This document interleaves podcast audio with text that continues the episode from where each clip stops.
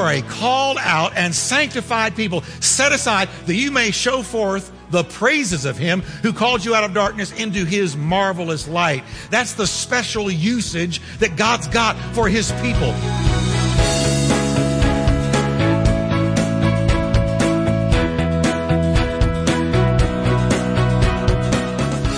Welcome to Life Talk with Dr. Jeff Wickwire, author and founding senior pastor of the exciting Turning Point Church in Fort Worth, Texas. Pastor Jeff is known for his heartfelt and practical proclamation of the scriptures. We are so glad you joined us today. So stay tuned as Pastor Jeff teaches, encourages, and challenges you from the Word of God.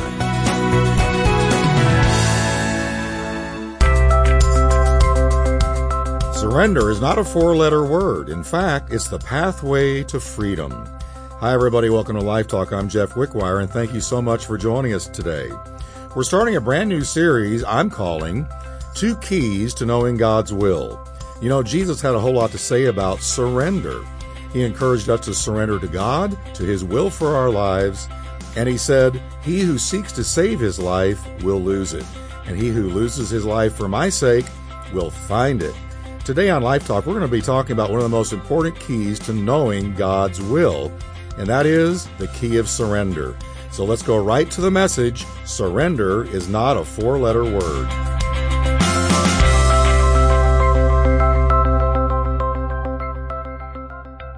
I beseech you, therefore, brethren, by the mercies of God, that you present your bodies a living sacrifice, holy, acceptable to God which is your reasonable service. Now read verse 2 with me. And do not be conformed to this world, but be transformed by the renewing of your mind, that you may prove what is that good and acceptable and perfect will of God. Did you read that? He's telling us in these two verses how we can know what is that good and acceptable and perfect will of God. So there's got to be some keys in these passages. Lord, we thank you right now that the will of God is not unknowable, but you have revealed it to us primarily in your word. And we know that, Lord, you guide us and you lead us and you order the steps of a righteous person. And we have been made righteous by your blood, Lord. So you ought to be ordering our steps, and you are. And yet, Lord, there are times we're confused about the will of God.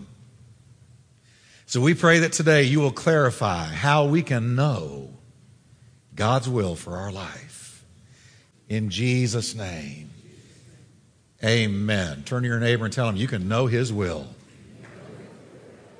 Now, these verses really do hold two crucial keys to a great many of the blessings available to the Christian life. As a matter of fact, I'm going to go so far as to say if you don't do the two things in these verses, you're going to miss a great number of the blessings that God has for you. And none of us want to miss the blessings of God, do we?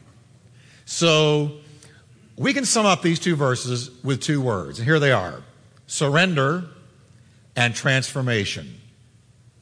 So can you say it with me? Surrender and transformation. Now, those two key words are the two words that Paul is really homing in on in these passages. And he says these two words are the pathway to discerning God's will for your life. Now, I'm going to give you a little truth statement, a little phrase that is sort of going to be the watchword over this series. Here it is. I'm going to read it to you, and then I want you to say it with me because I'm going to turn to this over and over again as to why we need to do verses 1 and 2. Here it is. You will never be what you ought to be until you do what you ought to do. Now, that is just a fact. Now let's personalize it. I want you to say with me, I will never be what I ought to be until I do what I ought to do. I heard somebody recently talking to a coach, and they had been to this coach's football practice. And they said, Man, it sure seems like your players love practice because they were just really into that practice. He said, Oh, no, they hate practice. They just like winning. You see, if you want a result, you've got to do something to get there. The best things in life don't generally just drop on you. Now, salvation does through Jesus Christ. But there's a lot of things in life that you want to be, that you want to do, but you know what? You're never going to be what you really want to be until you do what you really ought to do. Being what you want to be is a consequence of having done what you should have done. So you and I are never going to be what we ought to be. We're never going to be the Christians that we ought to be until we have done what we should do. And these two verses tell us what that is surrender to the full will of God and having our minds transformed by renewing.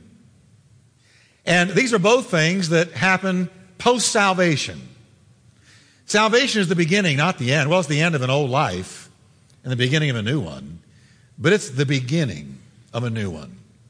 Then we've got to build on that life. We've got to add bricks to that life. We've got to get a good foundation laid in that new life. And so there are certain things we've got to do. Now, these two things, surrender and transformation, are Christianity 101. It's just Christianity 101. These are the things that we should immediately undertake to do. I want to tell you, I've been around a long time now. I've been walking with the Lord since I was really strongly since I was 18. Here's what I know you talk to anybody who has borne fruit and who has victory in their life and who are mature, and here will always be their testimony. I surrendered to Christ. I had a defining moment of full surrender and I was transformed by the renewing of my mind. And that's why I'm mature and that's why I have victory and that's why I'm bearing fruit. Because I did those two things. I did what I ought to do to be what I wanted to be. So I want to deal with the first one, of the whole issue of surrender. You know, we sing that song so easily, I surrender all. But so often our surrender is conditional, isn't it? Mine has been several times throughout my life. I've had moments where I was really tempted to just not be totally surrendered. It's easy to sing, it's not easy to do. Amen? There's a battle for your mind and a battle for your time. So it's very, very important that all of us have a moment where we completely surrender. And here's the way he puts it. He said, I want you to present your bodies a living sacrifice. Now that's talking about total surrender. Now, when I read that, that's kind of scary sounding to me. Present my body a living sacrifice? Wow, that sounds serious. And it is serious. But oh, the joy that's on the other side of doing that. But you know what? He gives us a motivation for the presentation of our bodies. He gives us an incredible incentive to come to God and give Him our bodies, which by implication is not only our bodies, but all of us, our future, our present, our past, all that we have, all that we have ever wanted to be, our aspirations, our dreams, give him everything. Total surrender is total surrender. You're a living sacrifice. So he said, let me give you some incentive. And the incentive is found in the very beginning of verse one when he says, I beseech you therefore, my brethren, by the mercies of God.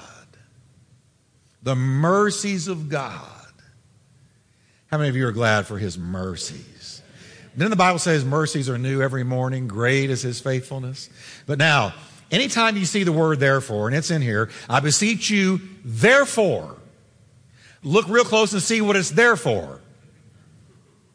Because therefore is a connective. It means that something has preceded the therefore that you need to keep in mind before he carries you to the next truth. So we're looking back and say, okay, well, what came therefore? What came before therefore? That I'm to remember, as he said, I beseech you by the mercies of God, give God your body. Give him your life. Give him your all. I beseech you, therefore, by the mercies of God.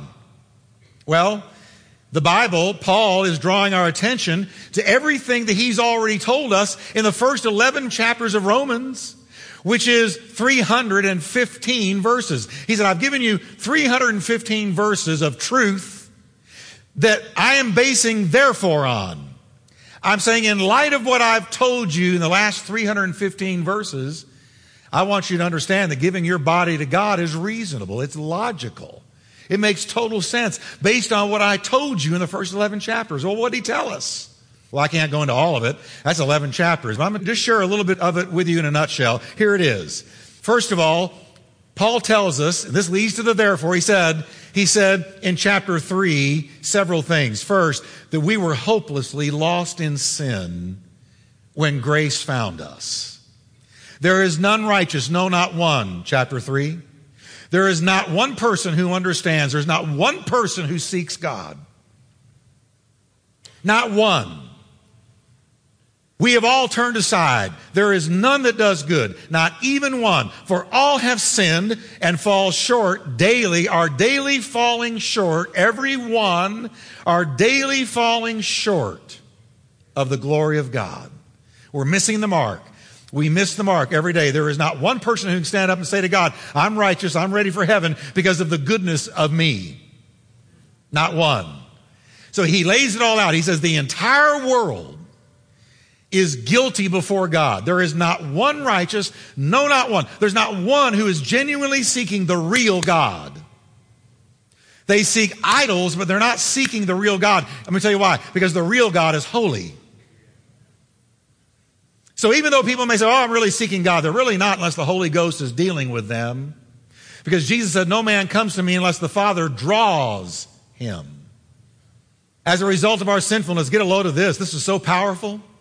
As a result of the sinfulness of the human race, the wrath of God in Romans 1:18 it says, "The wrath of God is being revealed from heaven against all the godlessness and wickedness of men who suppress the truth by their wickedness." Every single day, lost man is pushing the truth of God down, suppressing it, not letting it out because they don't want the light shining on their dark deeds.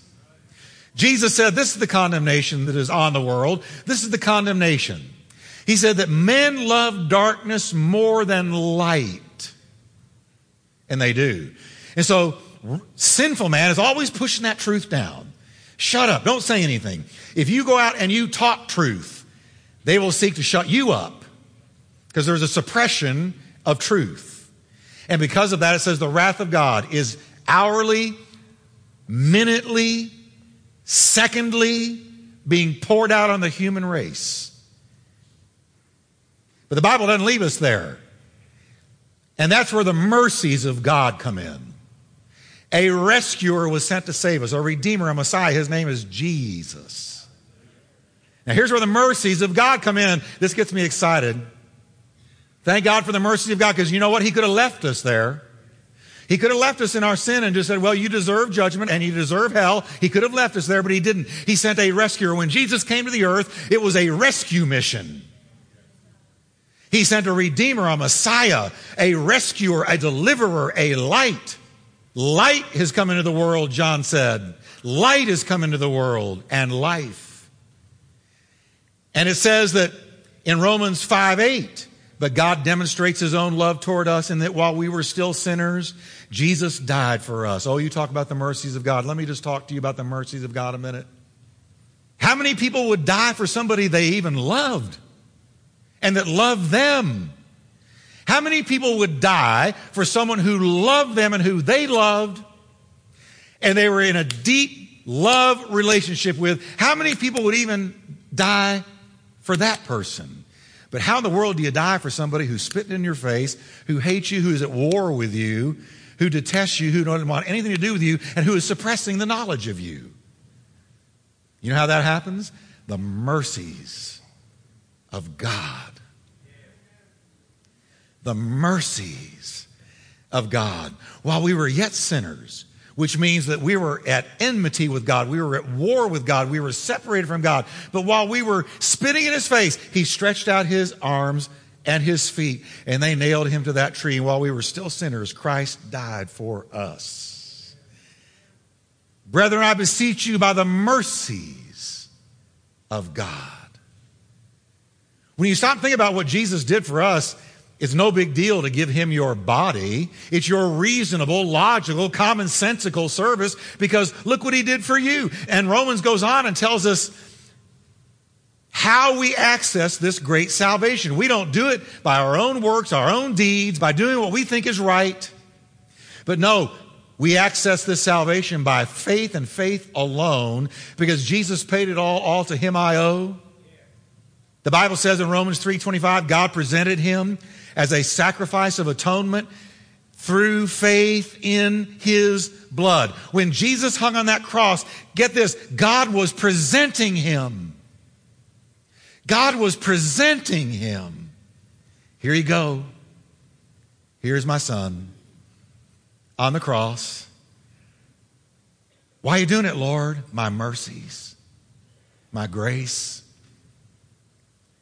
He presented him, and he continues to present him.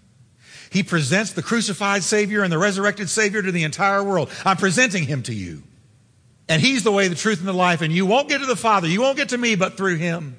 And there is not another name given among men whereby we must be saved, but the name Jesus Christ.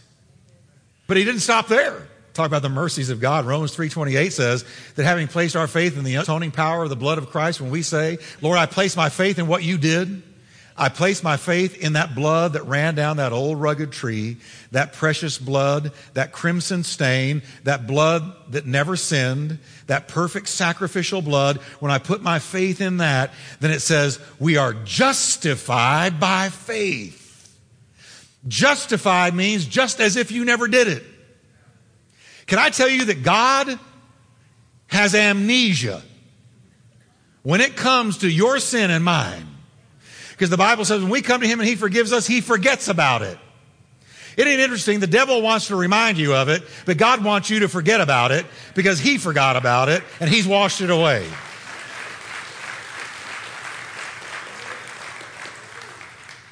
He said, I'll put your sin in the deepest part of the ocean. I'll remove your sin from you as far as the east is from the west. And, and the Bible calls that the mercies of God. How many of you are glad for the mercies of God? Amen. We sing Amazing Grace, how sweet the sound that saved a wretch like me. I once was so lost, but now I'm so found. Was blind, but now I see. 'Twas grace that taught my heart to fear, and grace my fears relieved. How precious did that grace appear the hour I first believed. And then as I continued and started to walk with him based on that grace through many dangers, toils, and snares, I have already come was grace that brought me this far and grace will lead me home. Thank God for that amazing grace. And that amazing grace was wrapped up in the mercies of God. So Paul says, I beseech you therefore, brethren, in light of these mercies of God, that I told you about in the first 11 chapters, that you give him your bodies, and by implication, all that you are, all that you have, all that you ever wanted to be. You give him all of you, because when we give him all of us, he gives us all of him. It's a really great trade. We get the better deal out of it, let me tell you. Now, watch this. Giving your body all of you to the Lord is the beginning of what the Bible calls sanctification. And that's a kind of a long word. Why don't you say it with me? Sanctification. See, when you say, Lord, I give you all of me, I give myself to you, I give my body to you, that's the first step in sanctification. Now, let me tell you what that means.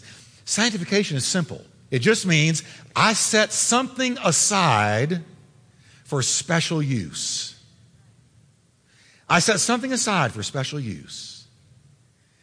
This certain something is, is special. It's not for common things. So I'm going to set it aside for myself.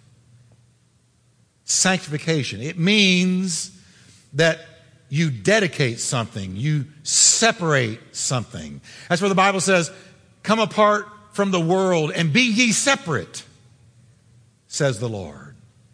What fellowship does light have with darkness? Or Christ with Belial? Don't be unequally yoked because you are sanctified. And Paul said in Thessalonians, he said, faithful is he who calls you to sanctification, who also will do it. And he says he will sanctify you body, soul, and spirit. He will set your body, your soul, and your spirit aside for himself. Sanctify, set aside for special use. Now, the best way I know to explain this is let's talk about China. Not the place, but the plates. Take your valuable china as an example. Have you ever noticed we don't put china in normal cupboards? We place it in a china cabinet. Why? Because it's special. We could say the china is sanctified. It's more valuable than normal plates. It's special, so we set it aside and we display it in a china cabinet because it is unlike all other plates, saucers, cups, and whatnot.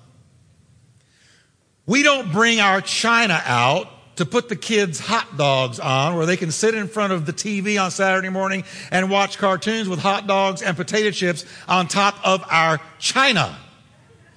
No, we go get paper plates knowing that whatever we use will soon be destroyed. We wouldn't dream of giving them the china because china is reserved for special use, special occasions, holidays, those important people you want to impress. When, when there's a high occasion, you bring out that china and you lay it on the table. And there it is, and you look at it and you go, there it is. That, that's what I've been keeping aside for special use. Now, let me just tell you this. You, as the church, are God's china. So I don't feel like China, and I don't look like China. Well, let me tell you something. You are a chosen generation. You are a royal priesthood. You are a holy nation. You are a called out and sanctified people set aside that you may show forth the praises of him who called you out of darkness into his marvelous light. That's the special usage that God's got for his people to reflect him and glorify him and lift him up and make him known. That's what China is used for. God's China. Okay?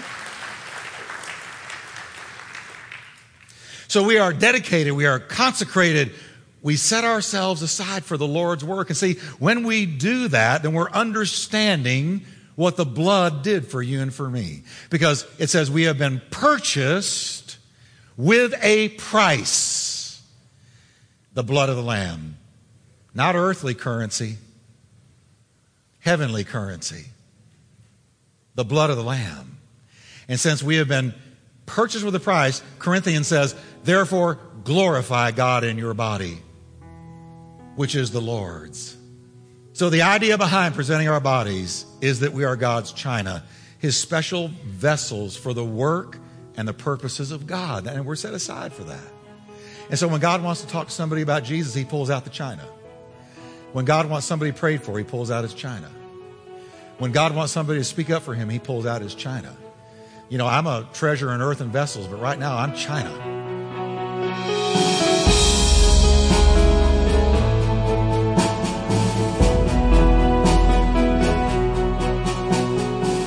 It's interesting when you consider that so much of what Jesus taught is contrary to the way we think.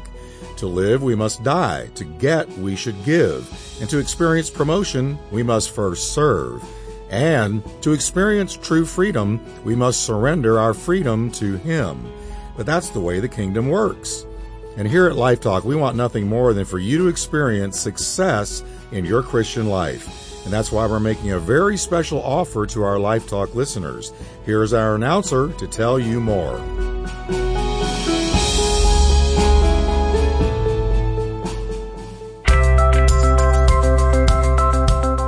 Surrender is not a four letter word, is the first message of Pastor Jeff's new series, Two Keys to Knowing God's Will. You can own a copy of this two CD set for just $10 plus shipping. Log on to lifetalkradio.us or call us toll free at 877 884 3111. Get your copy of today's message for just $5 or purchase the series Two Keys to Knowing God's Will for only $10 plus shipping by logging on to lifetalkradio.us or calling us toll free at 877 884 3111 for more information.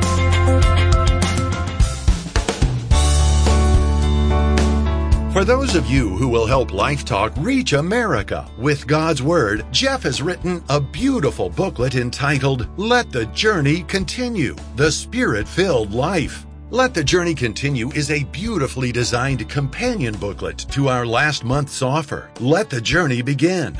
Let the Journey Continue explains in a simple, easy to read style what the Bible teaches about walking in the Spirit. This will surely be a helpful addition to your spiritual resources library. And Let the Journey Continue would make a great gift for that teen in the house, friend, coworker, or spouse that might be struggling to understand how to live the Christian life in victory.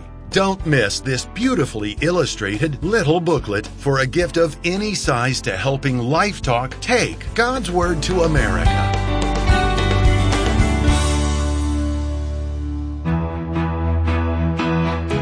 You've been listening to Life Talk with Dr. Jeff Wickwire. To find out more about Dr. Wickwire's ministry and Turning Point Church, visit us at lifetalkradio.us or call us toll free at 877 884 3111. That's 877 884 3111. And as a reminder, Life Talk is a listener supported ministry. We exist to bring God's Word to thousands of people in your area on this great station. So your prayers and financial support go a long way in helping us with this endeavor please prayerfully consider helping us. Thanks again for listening today, and we look forward to meeting with you once again on our next Life Talk broadcast.